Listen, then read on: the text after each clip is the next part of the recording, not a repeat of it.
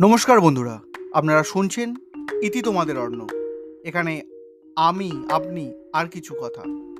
চলুন সাজিয়ে রেখেছি।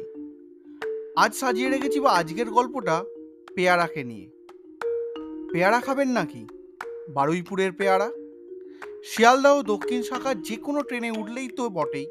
তাছাড়া নর্থ, মেন কিংবা হাওড়ার বিভিন্ন শাখাতেও বারুইপুরে পেয়ারার বেশ নামটা অবশ্য শুধু ট্রেন যাত্রাই নয় যাদবপুর হোক বা ব্যারাকপুর, পেয়ারা বিক্রির সময় হকাররা বারুইপুরের নামটা ঠিক জুড়ে দেন।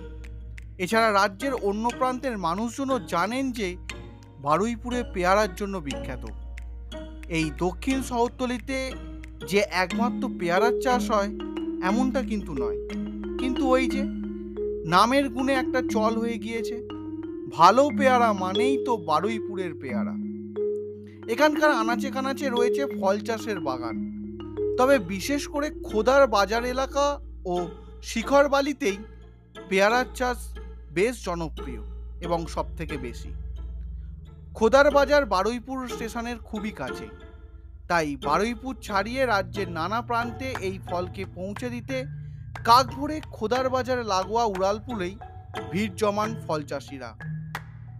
একসময় হাওড়া রেল স্টেশন পেরিয়ে ময়দানের দিকে এগোলে নজরে পড়ত মঙ্গলাহাট।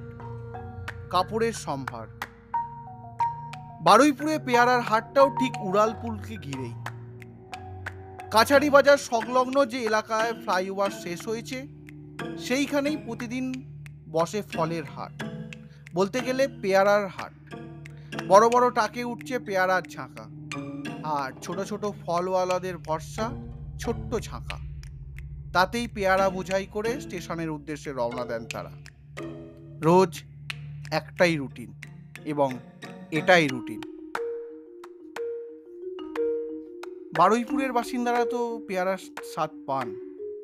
এছাড়া আমার শ্রোতারা যারা ভিন রাজ্যে বা ভিন জেলায় আছেন, তারা কি কখনো বারুইপুরের পেয়ারা খেয়েছেন?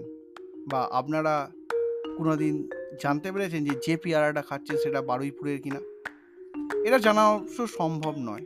আর যদি জানতে পারেন, তাহলেও একটু খোঁজ নিয়ে দেখতে পারেন যে ফলওয়ালা বিক্রি করছে, সে কোথা থেকে আনছে।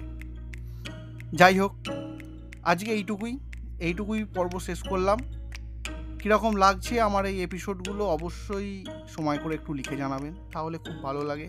আর যারা নতুন শুনছেন আমার, নতুন শ্রোতা বন্ধুরা, তারা আমার কাজগুলো যদি ভালো লাগে, তাহলে সব কটা শুনে নিয়ে একটা রেটিং দিয়ে দেবেন। আজ এখানেই শেষ করলাম, দেখা হচ্ছে ঠিক এই সময় নতুন একটি এপিসোড নিয়ে। ততক্ষণের জন্য, টাটা।